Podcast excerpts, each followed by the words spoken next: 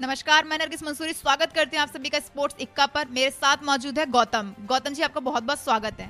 बहुत बहुत शुक्रिया आपका और हम दोनों आपके समक्ष एक और सेगमेंट लेके हाजिर है। फिर से इस सेगमेंट का नाम है स्पोर्ट्स इक्का एनालिसिस जिसमें हम घुमा घुमा के बातें नहीं करते सीधा मुद्दे पर आते हैं और आ, मुद्दे की बात आज होगी। सबसे पहली खबर जो है, क्या है और किस खबर पर हम चर्चा करने जा रहे हैं, ये आप बताइए लोगों को। आज सबसे पहले बात करेंगे बांग्लादेश और वेस्ट इंडीज के बारे में। बांग्लादेश का सीरीज़ पर कब्जा, दूसरे वनडे में विंडीज को सात विकेट से हराया।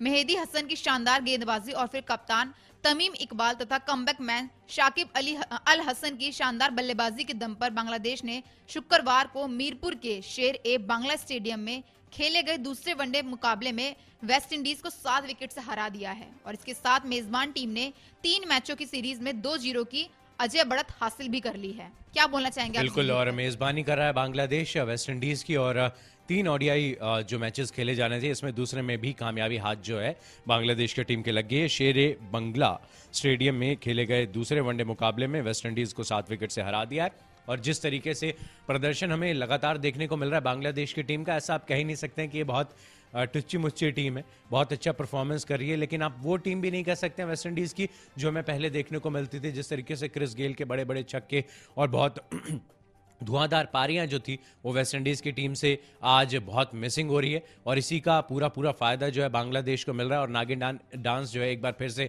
हमें देखने को मिल रहा है मैदान पर, जिस तरीके से सेलिब्रेट करती है बांग्लादेश बांग्लादेश की टीम और मैच को जीतने के बाद इस तरीके से पूरे कंप्लीटली तरीके से डोमिनेट करती हुई नज़र आई है वेस्ट इंडीज़ को। एक बार भी ऐसी कोई भी कोशिश नहीं हुई वेस्ट इंडीज के द्वारा कि इस मुकाबले में वापसी करने की पूरी पूरी जो है दावेदारी अपनी शो करे। ऐसा कुछ भी हमें वैसा परफॉर्मेंस देखने को नहीं मिला, लेकिन बांग्लादेश की अगर हम बात करें, इससे पहले भी हम बात कर रहे थे, पहले मुकाबले में भी बहुत अच्छा प्रदर्शन जो है इस मेजबान टीम ने किया था और दूसरे मुकाबले में भी कुछ ऐसे ही करके ये सीरीज़ जो अपने नाम कर लिया और मुझे लगता है वेस्ट इंडीज को अब देखना पड़ेगा कि किस तरीके से अपनी टीम को अग्रसर करेंगे, कैसे जो है अपने ड्रॉबैक्स हैं, उन पर थोड़ा सा ध्यान देना पड़ेगा। एंड जो बैटिंग लाइनअप इतनी स्ट्रांग हुआ करती थी क्रिस गेल थे एंड इतने बड़े बड़े दिग्गज प्लेयर थे उस टीम में, और उनके रिटायरमेंट के बाद ये टीम जो है थोड़ी सी फिसलती हुई मुझे नज़र आ रही है इनको ध्यान देना पड़ेगा कि किस तरीके से आने वाले समय में ये जो है वापसी करते हुए नज़र आएँगे। हमेशा से एक स्ट्रॉन्ग दावेदारी पेश करती हुई नज़र आई है बड़े बड़े फॉर्मेट में वेस्ट इंडीज़ की टीम और जब मेज़बानी करती है तब भी अच्छा परफॉर्मेंस रखती है, लेकिन जब मेज़बानी कर रहा है बांग्लादेश तो मुझे लगता है उनका कॉन्फिडेंस लेवल काफ़ी हाई होगा और शेर बंगाल स्टेडियम में जिस तरीके से उन्होंने फतेह की है और मुझे लगता है कि आने वाले समय में बहुत अच्छा कम है बांग्लादेश की टीम के लिए, दिखाने के लिए कि हम भी जो है मैदान में मौजूद है। आप हमें छोटे मोटे में नहीं ऐसे आग सकते हैं चीज़ों में, हम बहुत बड़ी टीम है और आने वाले समय में बहुत अच्छे तरीके से उभरते हुए हम नज़र आएँगे। ये बांग्लादेश की टीम जो है दर्शाती हुई नज़र आ रही है। वहीं अगर हम वेस्ट इंडीज की बात करें तो लगातार कंसिस्टेंट तरीके से जो है हार का सामना उसे करना पड़ रहा है। बड़ी बड़ी टीमों के सामने एंड इंग्लैंड हो, चाहे बांग्लादेश हो, चाहे कोई भी टीम हो, उनके सामने कंप्लीटली तरीके से डोमिनेट होती हुई वेस्ट इंडीज की टीम नज़र आ रही है, और सोच विचार करना पड़ेगा वेस्ट इंडीज की टीम को कि कैसे जो है वर्ल्ड कप से पहले सुधारे अपने आप को और आने वाले जो बड़े बड़े टूर्नामेंट्स हैं, उनसे पहले अपने आप को अपने आप में सुधार लाएँ और जो मिडल ऑर्डर है, उसमें थोड़ा सा सुधार लेकर आए। ओपनिंग पारी में थोड़ा सा सुधार लेकर आए और गेंदबाजी में भी वो धार जो है कहीं ना कहीं मिसिंग है। वो धार भी वापस आ सकती है। यही हमें गुजारिश होगी इन, इस टीम से कि अपना परफॉर्मेंस जो है एक बार फिर से अप करे रेज करे अपने आप को और बूस्टअप करे अपनी टीम को। जी, बिल्कुल। और अब बात करेंगे इंग्लिश प्रीमियर लीग फुटबॉल के बारे में। लिवरपूल चार साल और 68 मैच बाद घर में हारी। ब्रुनली ने एक ज़ीरो से हराया और सिटी के strike, star striker Aguero corona positive पाए गए हैं। फुटबॉल क्लब लिवरपूल का इंग्लिश प्रीमियर लीग में घरेलू मैदान पर करीब चार साल से अजय रहने का सिलसिला टूट चुका है। गुरुवार रात खेले गए मुकाबले में उसे ब्रुनली ने एक ज़ीरो से हरा दिया है और ब्रुनली की ओर से बार्नेस ने 83वें मिनट में पेनल्टी पर गोल किया है और प्रीमियर लीग में लिवरपूल को घर में इससे पहले आखिरी बार अप्रैल 2017 में हार मिली थी। तब से लगातार 68 मैचों में टीम अपराजित थी और वहीं मैनचेस्टर सिटी के स्टार स्ट्राइकर अगुएरो को कोरोना पॉजिटिव भी पाए गए हैं। क्या बोलेंगे आप? सबसे पहले तो मैनचेस्टर सिटी के तो एगुआरो हैं, वो कोरोना पॉजिटिव पाए गए हैं तो ये बहुत दिक्कत वाली बात है। आने वाले समय में इनको भी अपने आप को थोड़ा सा करना पड़ेगा आइसोलेट और जिस तरीके से सारी प्रक्रिया से होकर गुजरना पड़ेगा। और वहीं अगर हम लिवरपूल की बात करें तो बहुत स्ट्रांग है ईपीएल में और बहुत अच्छा परफॉर्मेंस इनका रहा है। और देखिए 2017 के बाद 68 मैचेस जितने थे कंसिस्टेंट वो अपने होम ग्राउंड पर कभी भी ये हारे नहीं थे। और ऐसा पहली बार हुआ है 68 मैचेस के बाद कि अब इनको हार का सामना करना पड़ा है तो लिवरपूल की टीम को थोड़ा सा अपने जो लेसेस हैं, उनको थोड़ा टाइट करना पड़ेगा। एंड सिटी के जो स्टार स्ट्राइकर हैं अगवारो वो कोरोना पॉजिटिव पाए गए हैं। और जिस तरीके से बुनले ने इन्हें हराया है एक शून्य से मुझे लगता है कि अब आने वाले समय में जो है लिवरपूल क्लब को देखना पड़ेगा कि किस तरीके से अपनी दावेदारी को थोड़ा सा स्ट्रांग करें। और इंग्लिश प्रीमियर लीग में बहुत अच्छी स्ट्रांग टीम रही है ये। नॉट इवन अपने होम ग्राउंड पे, लेकिन हर कहीं जो है, बहुत अच्छा परफॉर्मेंस इन्होंने किया, चाहे बार्सिलोना की बात कर लीजिए कहीं भी बात कर लीजिए, इन्होंने अपना दमखम जो है ईपीएल में हमेशा से दिखाया है। लेकिन एक जो रिकॉर्ड चलता हुआ आ रहा था 2017 के बाद, जिस तरीके से 68 मैचेस खेले थे अपने होम ग्राउंड पर, कभी भी नहीं हारे थे, वो रिकॉर्ड अब टूट गया 69 मैचेस जैसे ही कंप्लीट हुए तो इनको हार का सामना करना पड़ा। वो जो आंकड़ा जो है 69, 70, 71 बढ़ता आगे वो अब थोड़ा सा कहीं ना कहीं टूट गया है और मुझे लगता है कि ये बहुत बड़ा जो है ड्रॉबैक होगा लिवरपूल की टीम के लिए आने वाले समय में किस तरीके से अपने लेसेस को जो है वो टाई अप करें। और अब बात करेंगे भारत चीन सीमा पर तैनात आईटीबीपी के हिमवीरों ने लद्दाख को हराकर जीती राष्ट्रीय आइस हॉकी प्रतियोगिता। भारत चीन सीमा पर तैनात आईटीबीपी के हिमवीरों ने लद्दाख को हराकर ice hockey association of India की तरफ़ से आयोजित दसवीं राष्ट्रीय आइस हॉकी प्रतियोगिता जीत ली है। यह प्रतियोगिता गुलमर्ग में आयोजित की गई थी और शुक्रवार को आयोजित गुलमर्ग आइस रिंग पर हुए फाइनल मैच को सैकड़ों लोगों ने देखा है और आईटीबीपी की ओर से उगरियान और ताशी ने दो दो गोल किए, जबकि फुनचुक ने सिर्फ़ एक गोल किया है। बहुत अच्छा परफॉर्मेंस जो यहाँ पर गुलमर्ग में हमें देखने को मिला और आइस हॉकी की अगर हम बात करें तो बहुत बचपन में शौकीन हुआ करते थे, किस तरीके से हमें भी इस तरह से हॉकी खेलने का मौका मिले, जहाँ पर हम फिसलते हुए आ रहे हैं, जहाँ पर हम स्लाइड करते हुए आ रहे हैं। लेकिन माफ़ कीजिएगा, इसमें बहुत अच्छी स्किल्स जो है आपको चाहिए होती है, बहुत टेक्निकली आप साउंड होने चाहिए। और गुलमर्ग की अगर हम बात करें तो ऑलरेडी वहाँ पर माइनस टेन, माइनस थर्टी तक टेम्परेचर चला जाता है और आईसी आइस है चारों तरफ़। और ऐसे में इन हिमवीरों को, जवानों को हम सलाम करते हैं, जिस तरीके से इन्होंने अपने दावेदारी पेश की है और एक अच्छा मुकाबला दिखाया सैकड़ों लोगों ने उसे देखा है। लाइव भी वो, उसकी ब्रॉडकास्टिंग हुई है और पल पल की अपडेट्स आपको स्पोर्ट्स सिखा के पैनल पर भी उस स्कोरिंग की मिलती हुई नज़र आ रही थी। तो बहुत बहुत बधाइयाँ यहाँ पर। और दसवीं राष्ट्रीय आइस हॉकी प्रतियोगिता जिस तरीके से हमें देखने को मिली काबिल तारीफ़ है वो। और अब आगाज़ हो रहा है धीरे धीरे करके। काफ़ी सारे स्पोर्ट्स का जिनको स्थगित कर दिया गया था, जिनको डिले कर दिया गया था, या जिनको अब आने वाले समय में जिनकी होस्टिंग होने वाली है, चाहे टोक्यो ओलंपिक की आप बात करें तो वहाँ पर जापान के जो प्रधानमंत्री हैं, उन्होंने उन्होंने भी कह दिया कि पूरे तरीके से हम अब तैयार हैं कि ओलंपिक्स को हम करवाएँ, और ज़्यादा जो है निलंबन इसमें नहीं कराना चाहेंगे हम। हम बस जल्द से जल्द अच्छी प्रतियोगिता वहाँ पर करवाएँगे, और हेल्दी कंपटीशन आपको देखने को मिलेगा। और अगर रही बात कोरोना की तो उसको चल, उसके चलते भी काफ़ी सारे नियम्स जो है बढ़ा दिए गए हैं ओलंपिक्स में और उन नियम्स को तोड़े बिना जो है सारे प्लेयर्स को भी जाना पड़ेगा और जितने भी दर्शक आएँगे तो वहाँ के प्रधानमंत्री ने कहा है कि हम दर्शकों के लिए भी तैयार हैं। हम पूरे तरीके से हमारे डॉक्टर्स की टीम जो है, चाहे हमारे कोरोना वॉरियर्स हैं, वो पूरे तरीके से तैयार है कि आने वाले समय में टोक्यो ओलंपिक्स की जो अगुवाई है वो हमारी कंट्री करे और बहुत बहुत बेहतरीन तरीके से हमारी कंट्री करेगी। ये बहुत बड़ा चैलेंज है हमारे लिए इस समय में, लेकिन इस चैलेंज पर हम खड़े उतरेंगे। और अब बात करेंगे टीम इंडिया का फिटनेस वनडे के बारे में। आठ पंद्रह मिनट में तेज गेंदबाज और आठ तीस मिनट में बल्लेबाजों को दो किलोमीटर दौड़ लगानी होगी, तभी मिलेगी आपको टीम में एंट्री। इंटरनेशनल क्रिकेट में फिटनेस की बढ़ती ज़रूरत को देखते हुए भारतीय क्रिकेट कंट्रोल बोर्ड ने अपने खिलाड़ियों के लिए नए पैमाने तय कर दिए हैं। इनके मुताबिक अब खिलाड़ियों को योयो टेस्ट के अलावा दो किलोमीटर का रनिंग ट्रायल भी पास करना होगा। और बीसीसीआई से कॉन्ट्रैक्ट हासिल करने वाले सभी खिलाड़ियों और भारतीय टीम में जगह बनाने की उम्मीद रखने वाले सारे युवाओं के लिए दोनों टेस्ट कंपलसरी कर दिए गए हैं।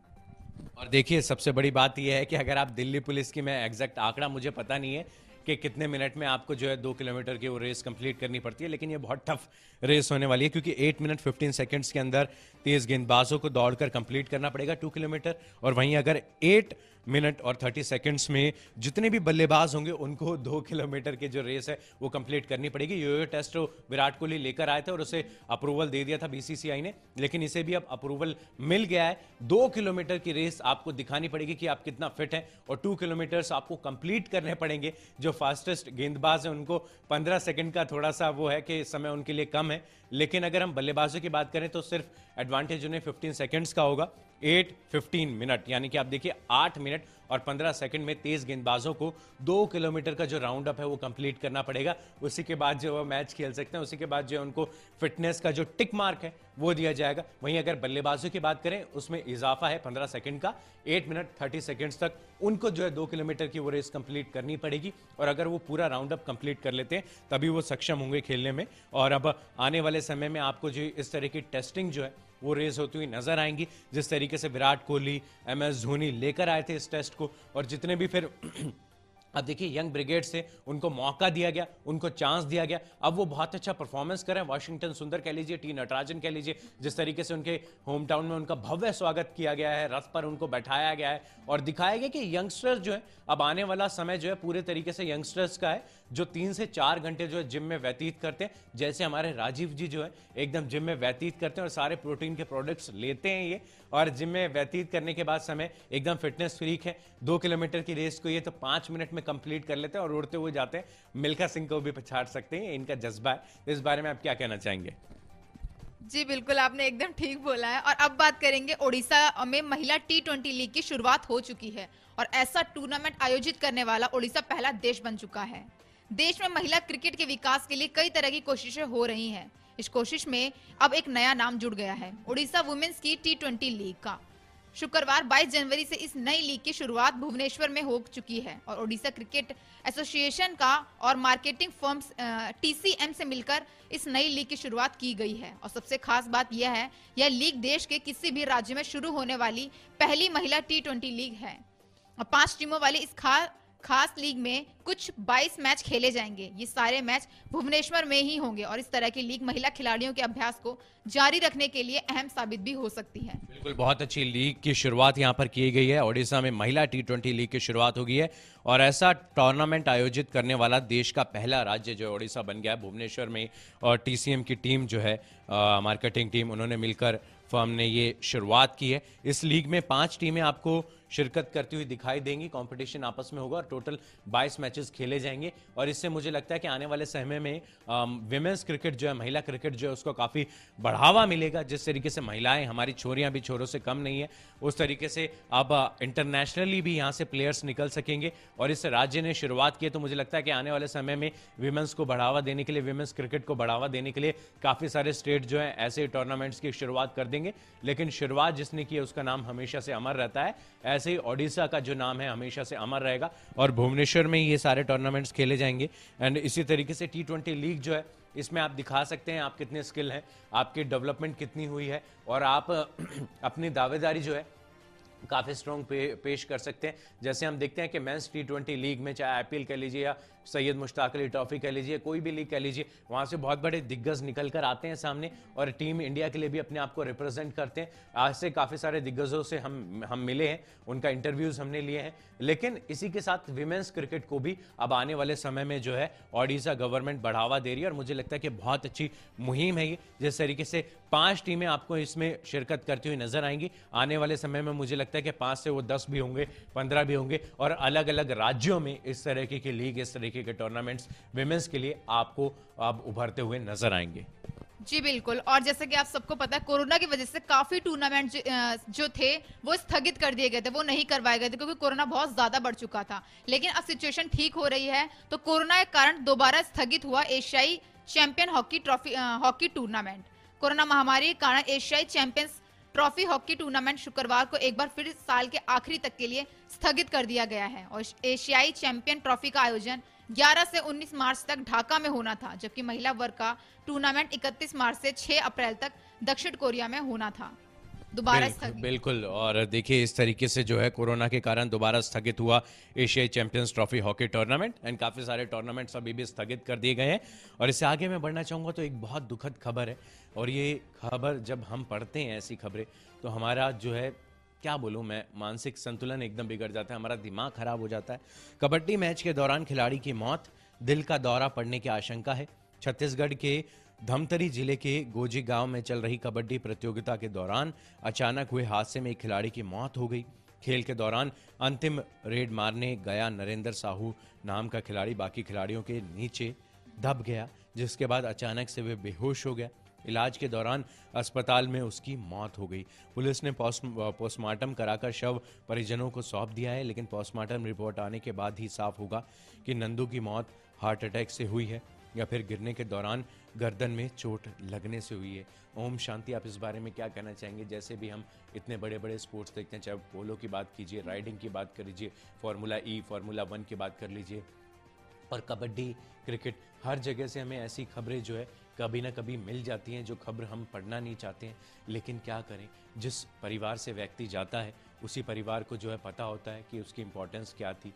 और नंदू अब फ़िलहाल नहीं रहे हैं। पोस्टमार्टम में पता लगेगा कि गर्दन में उनके टूटी है या फिर हार्ट अटैक उनको आया है, लेकिन बहुत बुरी खबर है ये। इस बारे में आप क्या कहना चाहेंगे? जी बिल्कुल। अभी कुछ टाइम पहले घुड़सवारी की बात करें या फिर अभी दौड़ में प्रतियोगिता जो हुई थी हाँ उनकी भी मौत हो चुकी थी। बहुत ज़्यादा दुख भरी खबर है कि जो खिलाड़ी खेलने के लिए आते हैं उनकी किसी ना किसी वजह से गिरने की वजह से या फिर और किसी रीजन से मौत हो जाती है तो बहुत ज़्यादा दुख भरी खबर है ये। और अब बढ़ते हैं खबरें हटके की ओर। बात करेंगे आईपीएल 2021 के बारे में। गौतम गंभीर का सवाल है कि आठ साल से बिना ट्रॉफी के कैसे कप्तानी कर रहे हैं आखिर कोहली?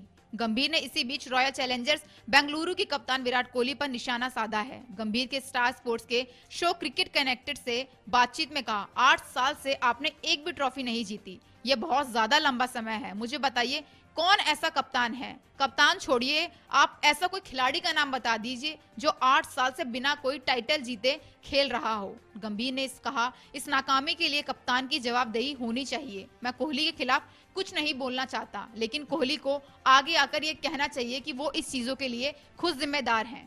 क्या बोलेंगे आप? देखिए, और ये मुद्दा जो है यहाँ पर कुछ तो लोग कहेंगे, लोगों का काम है कहना, लेकिन गौतम गंभीर जो है पूरा पूरा हक रखते हैं इस तरीके की टिप्पणियाँ करने का। और जिस तरीके से वो बोल रहे हैं कि पिछले आठ सालों से आपने कोई भी ट्रॉफी जो है दिलाई नहीं है अपनी टीम को तो आप किस तरीके के कैप्टन है और आपको वो सामने आकर ज़िम्मेदारी लेनी चाहिए? ये कैसी कैप्टनसी है जिसमें जो है कोई कीर्तिमान जो है स्थापित नहीं कर पा रही है आपकी टीम।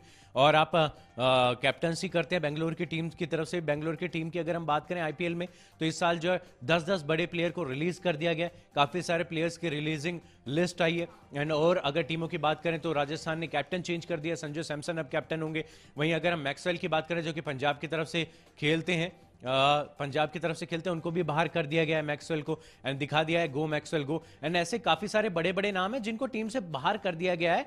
और जब रिटेन लिस्ट सौंपनी थी एसोसिएशन को तो इस लिस्ट में ये सामने आया कि काफ़ी सारे बड़े बड़े दिग्गज को बाहर कर दिया गया, क्योंकि परफॉर्मेंस अच्छा नहीं है।